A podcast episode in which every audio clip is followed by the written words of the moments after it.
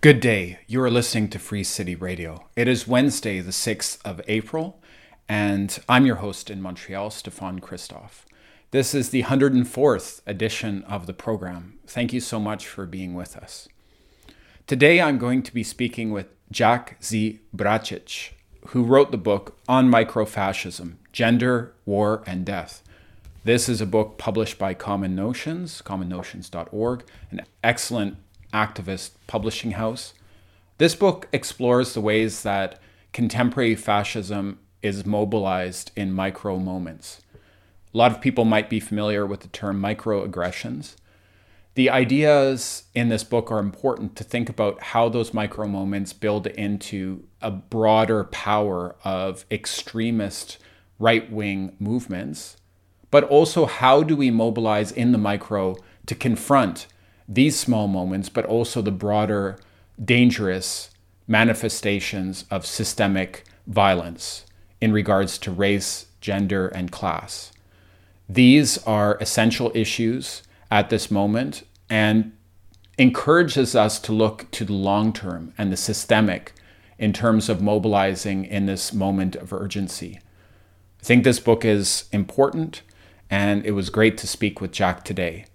Here is my conversation. Thanks, Stefan. It's, it's a pleasure to be here. And uh, I will say I'm actually based in Philadelphia right now. I moved out of New York some years ago, but I teach in New Jersey, so uh, at Rutgers. So yeah, but uh, so the, the tri-state area here. But I'm I, am i am coming to you directly from uh, South Philadelphia.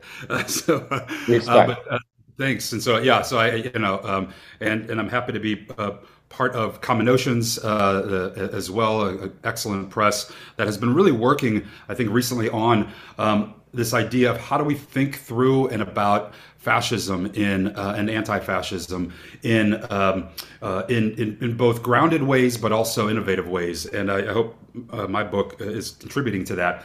So let me just say a little bit about um, how the book came about, um, and uh, you know, it, in, in, around 2017, I was asked uh, by uh, Peter Werbe at Fifth Estate uh, magazine, a, a, long-standing, well-known anarchist uh, magazine, to write a, a piece about um, things that were going on uh, um, in the moment around uh, the emergence uh, and, and, election of Trump and some of his followers. So, so what I did was I was looking at some of the um, some of the kind of alt-right street protests that were happening at the time, and um, and this was right before Charlottesville, and you know trying to make sense of this this this world in which people seem to be dressing up and doing cosplay um, and kind of humorous, ironic, trolling versions of street protests that um, were still kind of tied to uh, you know, uh, authoritarian models of thinking and, and, ways of being. So how do we, you know, it was a moment we're trying to think through, like what what are these kind of trolling actions doing um, politically? And of course, after I wrote it, soon after I wrote it, Charlottesville happened, and so we we saw the deadly results of some of those kinds of uh, protests. So so that got me thinking about thinking about about culture and about um, uh, ways of, of identifying fascism um, before we often see it in its familiar forms, right? So, so the book is kind of animated by this question of, um, you know, as anti-fascists, how do we identify the enemy? And it's it's a question that's been long standing in some ways. Um, uh, in mid '80s, Umberto Eco, in a, in a piece called "Ur Fascism," "UR dash fascism," uh, "Ur Fascism," said, um, you know, people keep talking about like, well, we we can't have them return, right? They, they can't return, and so he asked the question, but who are they, right? Um, when they're not in the same kinds of uh, formations, ideologies, styles, uniforms, all the aesthetics that we're that we're used to, right? So how do we begin to identify fascism before um, it it kind of appears in familiar ways, and also before it becomes a kind of organized, or organized either political party or even social movement, much less a state formation. So these things were kind of animating the, the question of this book. Uh, for for me then to to look at ways of thinking about uh, uh the emergence of recent fascism and um, around this idea that was initially kind of introduced by by um, uh, Felix Guattari, sometimes in in, in conversation with uh, uh, Gilles Deleuze, sometimes not um, on on his own of microfascism. So um, so I'll just I'll, I'll, pause there to just uh, uh, just say that you know one of the things that um, that I found in in writing the book is that uh, you know I had to learn a little bit more about fascism studies, and I realized like there's so much out there, and there's so little consensus on what fascism is that uh, it was hard to kind of you know make a uh, uh, you know definitive um, sort of claim on it because of, of the way that the, the, debate goes. But but I can certainly talk a, a little bit about um, you know how the book begins to um, work through both.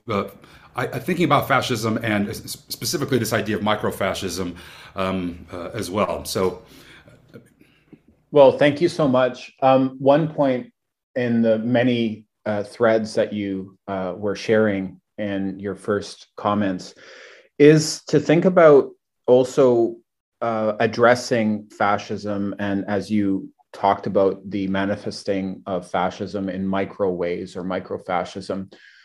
Now, I, I just would like to maybe draw a little bit about what you mentioned in the fact that there is not a consensus on the definition of fascism. And that's going back broadly to the era of fascism in Europe, uh, you know, starting between the First and Second World Wars, even.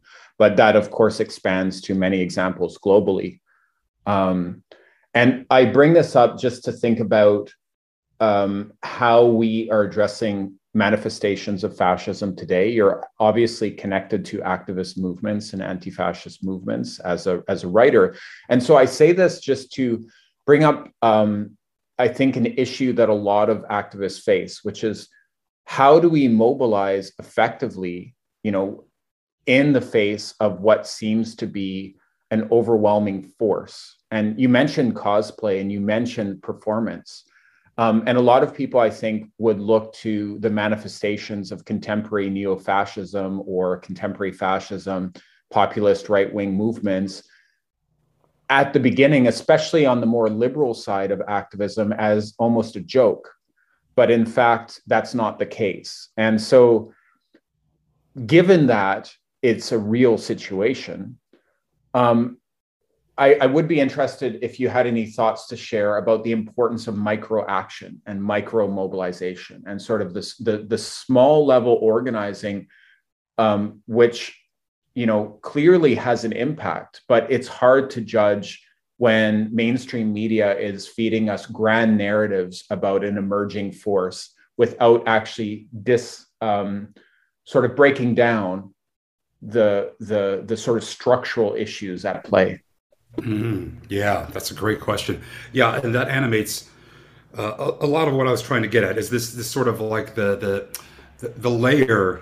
uh, of everyday life and ordinariness um, in which uh, something like uh, fascism begins to percolate before we even uh, um, can identify it in, in, its again recognizable ways. And I think you know I, I would say also that, that my book comes out at a moment um, now. It, it's like there was there was a lot of really great work at the Look at the, at the beginning of the uh, the rise of the alt right uh, and of Trump that was trying to make sense uh, of this through questions around um, uh, humor and trolling and irony and the ways that online uh, versions of this were coming offline. And so the, the, that formation. So I think there was an important moment of documenting that. And I think now there, there are a couple of or a few works out now. Ewa Majewska's uh, feminist anti-fascism. Laurie Penny's new book on the sexual revolution about feminism being anti-fascist, uh, and um, to, to sort of say like, okay, well, what is also um, uh, sort of persistent or outlasting these even the what we saw in early days is alt right, which itself is kind of scattered. It doesn't really um, exist in that same way anymore. Post Trump, in that kind of classic moment, at least in the states, right? So, so, uh, so this is where something like the I think the micro um, becomes an important uh, zone of analysis, and I'll get to the organization part as well. Um, so, you know, I think what one of the ways that it it that the micro the way i think about the micro is not just that it's small um, it's more about its pervasiveness uh, and everydayness right so if you think about less about like um, um, microbes and more about the microbiome, right? A kind of environment or a, a, kind of ecology, something that surrounds us that isn't always easily perceptible or visible, but something that we um, that actually shapes us right so so that's one of the ways i think the micro was was important here also that it, at least in the in the sense that was uh, developed in a scattered form by Deleuze and Guattari, it, it, also involves desire and subjectivity. It means uh, recognizing that, um, as as they have said, as others have said, like it's the fascist in us all, right? Um, even though I wouldn't always say that, you know, I wouldn't universalize it to that degree, but but there is a sense that where we need to um, uh, what we need to investigate are the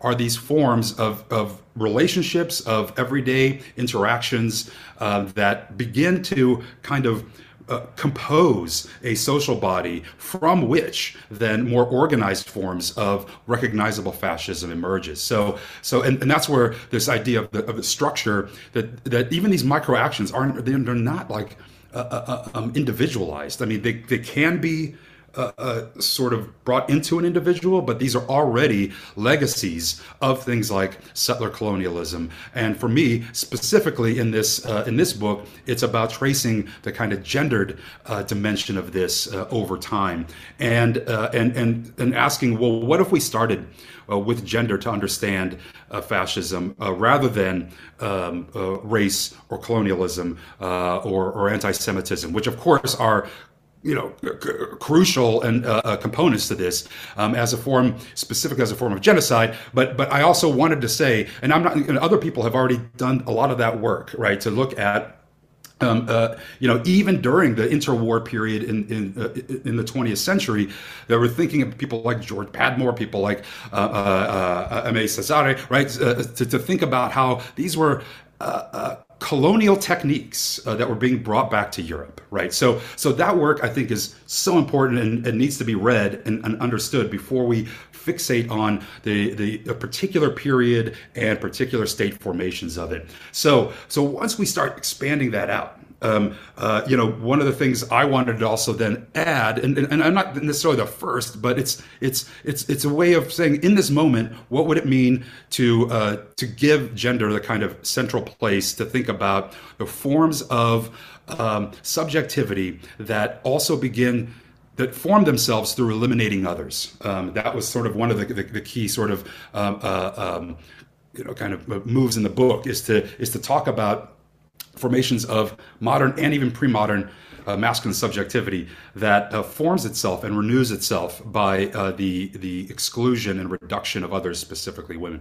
So so uh, so in that case, if we, we do that, then we begin to see micro interactions um, that would be at the level, for one thing, of like you know a, a more common word like microaggressions, um, for instance. Like microaggressions themselves um, are not just about the small things that people do, right? I mean, the, smallness is already a a kind of microcosm or a, uh, a way of resonating with these longer standing structures um, that also uh, uh, systematically reduce, eliminate uh, um, uh, others with capital O. So, so, um, so if we think about that as a form of microaggressions, we can we can pay attention to that as as places where something like um, uh, fascism begins to uh, form itself, and and, um, and in this case, you know, I could also just say because I also like citing people, even though you know, I'm an academic, so I like citing people. But I also want to say, like, if you want to read further, don't just read my book. There's people, there are people who have done that kind of work. So, uh, so. Uh, uh, uh, David Neiwert's book, um, uh, The Eliminationists, speaks to like the ways that anti-Semitic jokes um, and insults, right, were so crucial um, to the rise of uh, Nazi Germany, right? So, so to begin to look at those kind of places. Um, so that's the kind of analytic zone, and then so organizing would be to understand not just our individual kind of desires, um, uh, the way we have romantic relationships or or produce uh, uh, collectives uh, together, and what kind of things are, um, are or, or are sort of prioritized over others. I think th- those are quite important things. Obviously, um, it's also to think about how those uh, seemingly you know ordinary moments are at resonating with something larger. And so so to me one of the ways i sort of eh, you know the last chapter in the book which is beginning to look at uh, types of micro anti-fascism right is what is what the book wants to sort of um, uh, get to by first we identify what this zone is but then let's go into who might be already uh, making these connections. And i find the kind of global uh, anti-feminicide work and the global feminist and transnational feminist networks to be uh, a crucial site for understanding this because it, there's some of the biggest street mobilizations over the past few years um, uh, that have happened around that. But at the same time, these are about talking about state formations and the, the kind of systematic uh, killing of women for being women, um, uh, but at the same time, they're tying that to uh, also uh, everyday interactions, domestic violence, um, right? The, the, the, ways that that interpersonal relations are always connected to also um, state and police formations, as well as finance capital at times to an extractive policy. So there, there's, but I think that that would be one place to look for how this is being articulated as a kind of mobilization. Um, um there are there are others as well, but I, I, you know I think that that's certainly one given our um, time that I would want to just uh, point to. Thank you so much for sharing those reflections. I think that you know one interesting thread um, that would be good to pick up on for this conversation could be around the idea that social movement mobilization against fascism on a broader collective level that manifests through um, a sort of immeasurable amount of mobilization on a micro level we see sort of moments of mass mobilization, but I think often lost in those narratives of how these the stories of these mobilizations against fascism are told are the micro moments of mobilization. And beyond that, I would be interested in hearing your thoughts about this idea of the importance of political reference points in mobilizations against fascism, because I think that liberal narratives often remove the social, political, personal power that these mobilization spaces create as references in the micro. So when people are thinking about how to uh, mobilize uh, against fascism, those m- moments become so important. But beyond that, I think in terms of creating like a cultural resistance, uh, we do see people gravitating towards ideas that are out there, right? And unfortunately, in this era, I think on a youth level, we do see, especially online, the influence of extreme right wing, nationalist, racist ideas that um, were given a pass from a lot of major social media corporations um, that aren't invested in thinking structurally about these issues. And that has resulted in a lot of physical violence and a lot of danger and a lot of manifesting of these longer legacies of colonialist violence and gender based violence and structural racism. So I would ask you, in that context, can you talk about the importance of holding on to these reference points and, and to think about how they manifest in possibility on the micro level and create alternative frameworks and points of how people are interacting with the ideas and also possibilities for mobilization on a micro level? Mm, wow yeah that's that's um, uh, really profound in the sense that it also it gets to like how how we move uh, forward both analytically and, and practically through praxis as well as thinking. I think this is what I was trying to work mostly with the analytic part to sort of like keep those political reference points. Um, but I'll pick up on on one the first one thing, and then I'll and then I'll um, well I'll, I'll, say I'll say this first. I think we're in a moment right now of a, there's a, simultaneously a kind of urgency that people want to to do things to stop uh, the comp- the re- reformation, the emergence, the, the, the kind of reorganization of fascism. There's an urgency to it. There's also a moment of uh, intense reflection on on tactics, on how we do this, on how we think through this, um, and so you know this is kind of what I've been seeing is is, is both of those happening, um, and uh, and it it you know and with different kinds of um, uh, sort of uh, moments because right again there was an easy way to kind of mobilize against in, the states, against Trump. Um, and against Trumpists and MAGAists um, because it was easily identifiable. But then without that, suddenly it's like, okay, well, what is the uh, what are the what are the reference points that then we can we can say like, well, this is what we're trying to also draw from.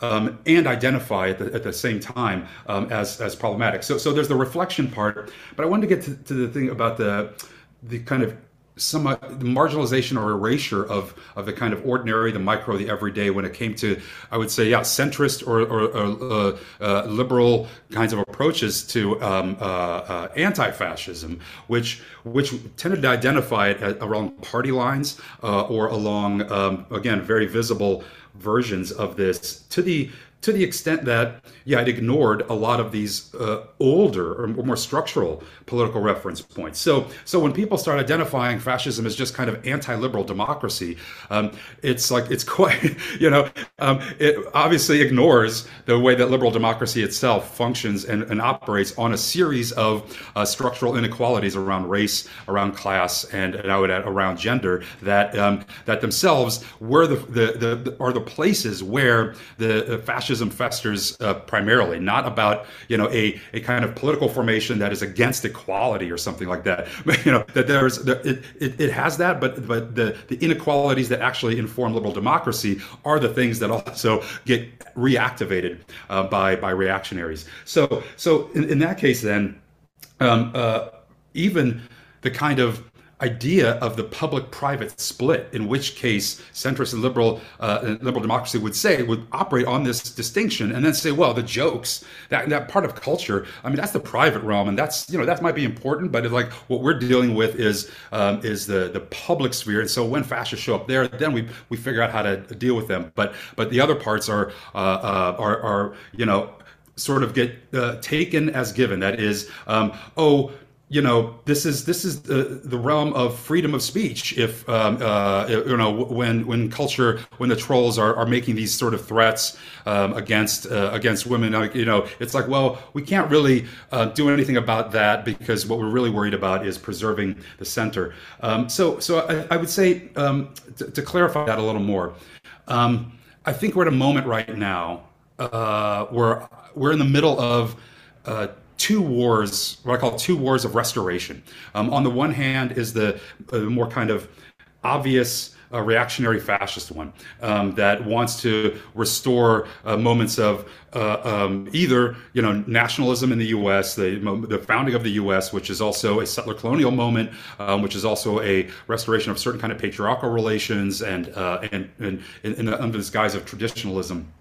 Okay, that's an obvious one. The other one, though, is something that's more tied, I would say, with uh, centrism and the, the, liberal democratic state, which is let's restore, um, uh, at least in the U.S., America to the moment of where we were civil, where there was a consensus around uh, politics, and um, and kind of um, uh, uh, bring back uh, or, or, kind of the, the, the antagonism is against extremism, right? And it's anti-extremist, which ends up being turns out both right and left for for centrists. Now, the, the reason I bring that up is I think those uh, that that second uh, um, war, the, that war of restoration, is also trying to now define fascism and what it means to be anti-fascist. So, this, so the centrists are also um, now saying like they're interested in anti-fascism and they want to stop it, but in doing so, they're defining it in a very particular way. And so it's it's what we you know I find myself doing, and, and you know, and I and I and I adhere more to you know what Matthew Lyons and other people have called the three-way fight. Right, you you have to fight the the um, uh, the rise of reactionary fascists, but at the same time also resist the state that wants to um, uh, you know become the the the definer uh, and the actor through either carceral techniques or other sorts of um, uh, modes of thinking and being that, that's going to stop that. Right. So so this. So yeah, I mean, just on yeah. that point, I just I thank you so much for highlighting that. It seems like in a lot of ways that the liberal, you know, I mean, in Canada, it would be the Liberal Party is trying to own what it means to be anti-fascist, and through that, disempower social movements.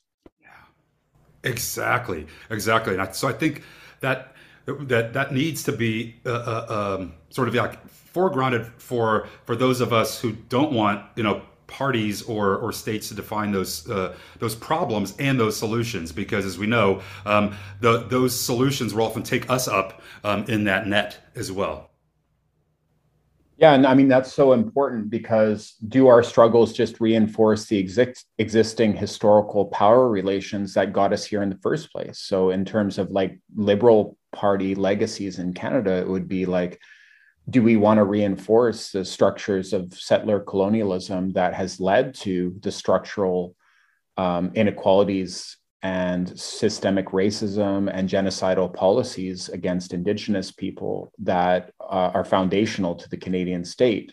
Um, and I, I, think that you know a lot of the points you brought up, Jack, around um, thinking critically through this are not easy.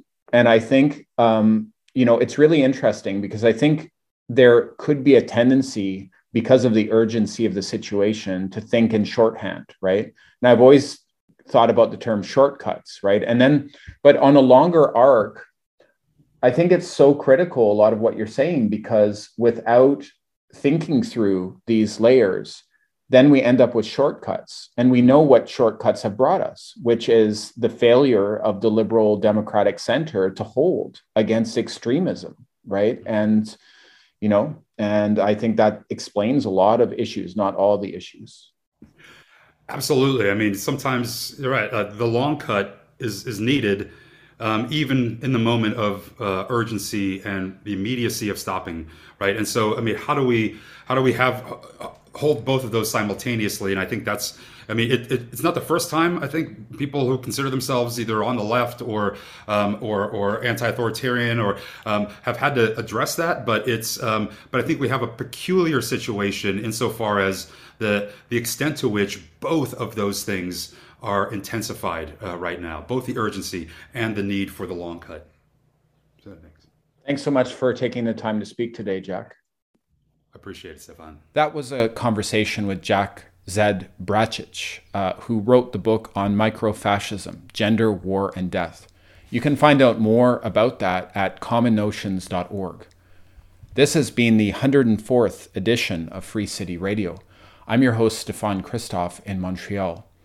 We share a new episode every week, and we broadcast on CKUT 90.3 FM in Montreal Wednesdays at 11, CJLO 1690 AM in Montreal Tuesdays at 1, and are now broadcasting on Wednesday mornings on CKUW in Winnipeg, Treaty 1 territory of the Metis people.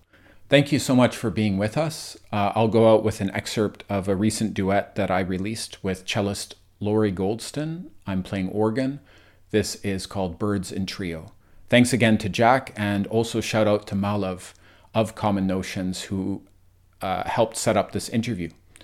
Uh, take care, everybody, and I'll speak to you next week.